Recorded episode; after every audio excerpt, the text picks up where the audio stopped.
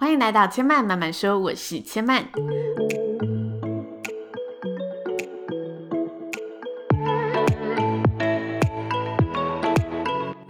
目前频道在 iTunes Store、Spotify、Google Podcast 都听得到。喜欢的朋友欢迎帮千嫚订阅并留言评论，让更多人可以认识千嫚慢慢说喽。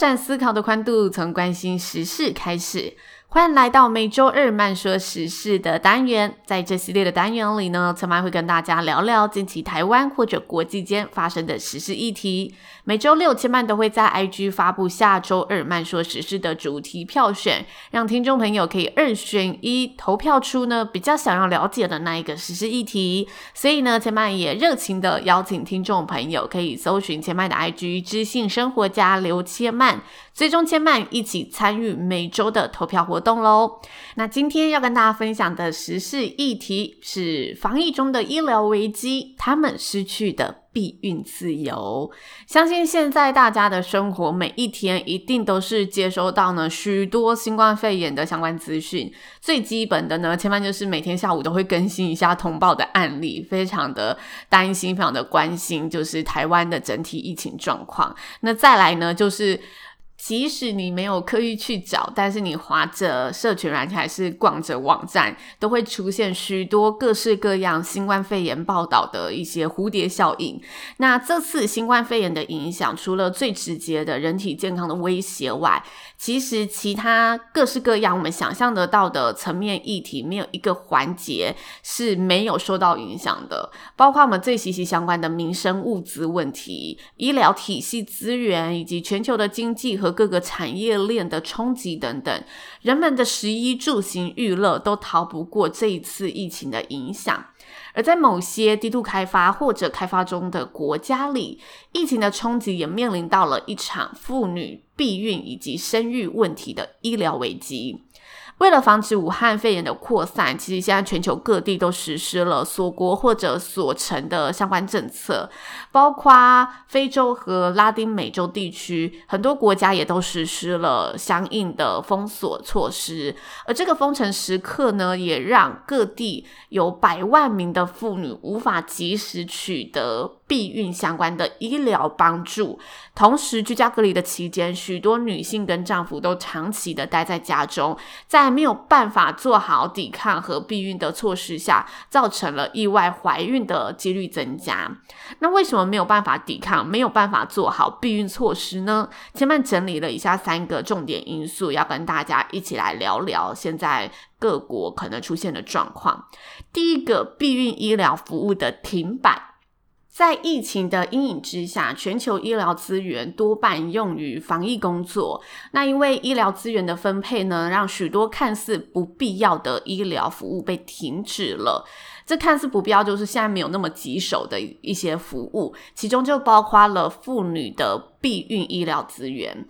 那根据国际计划生育协会，他在四月九号呢有发表一份报告，其中指出，由于疫情的大流行以及配合政府相关的防疫措施，所以全球有超过五分之一间的小型诊所是关闭的状态。那在南亚及非洲六四个国家当中，有高达五千所小型诊所是被迫关闭的。南美及欧洲也有上百间诊所是暂停营业的状态。根据生育健康智库葛特马赫协会的研究指出，保守估计，只要减少十 percent 的医疗照顾，在一些中低收入国家，就有可能增加一千五百万个非预期怀孕的案子，以及两万八千位产妇死亡，以及三百万个不安全堕胎的案例产生。那这只是保守估计，他们估计现况有可能统计不到的黑数是更多的一个数值的。所以，医疗资源的问题，其实，在低开发或者发展中的国家，无疑是一个雪上加霜的危机。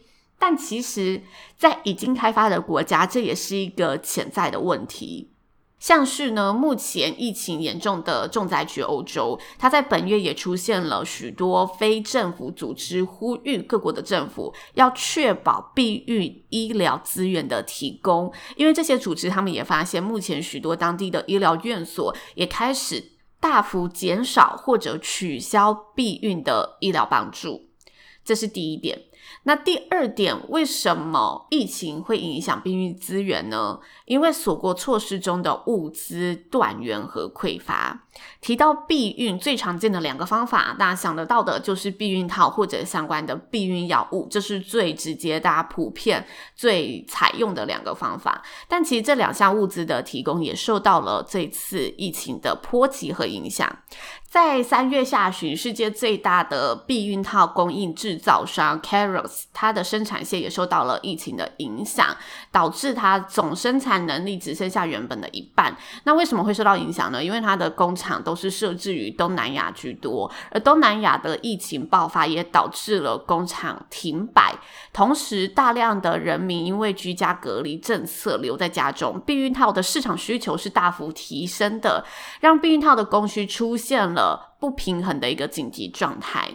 因此该厂商呢也发出警告，告诉全球的政府和人民，避孕套的供应量在近期会减少五十 percent，估计呢短缺恐怕会长达数个月的一个期间，这是避孕套目前的一个现象。而在避孕药物的方面，因为许多亚洲国家颁布了旅行禁令和药物生产的放缓政策。导致药厂面临了许多药物库存不足的一个危机。之前印度在宣布锁国政策的时候，就有一波新闻分析说，因为印度它是制药的大国，所以。有估计，可能欧美一些国家或者其他比较仰赖印度为药品来源国的国家会出现这一个危机。而其中呢，玛丽斯特普国际组织，它是一个常年致力于提供发展中国家一些正确的堕胎资讯和安全避孕服务的组织。而该组织的负责人席佩鲁他就表示，我们预计非洲国家的避孕药供应绝对会出现巨大的缺口，保险套。也是如此。该组织的主任史金派他也表示，不知道什么时候才可以再拿到紧急的避孕药，因为这些药品是源自印度，当地目前也是实施锁国的一个政策。就现况而言呢，我们需求的避孕药物已经缺货了一个月了。这是目前在避孕套和避孕药物出现的一个匮乏的现况危机。那听到这里的朋友一定想说，既然我们没有办法用外力来进行避孕的措施，那我们自己克制本能的欲望不就好了吗？不就解决了吗？其实这个问题在平均教育程度比较高的国家，或者男女关系比较平等的城市文化里，对于性事的沟通是可以相对平等和透明化的去做双向的一个沟通。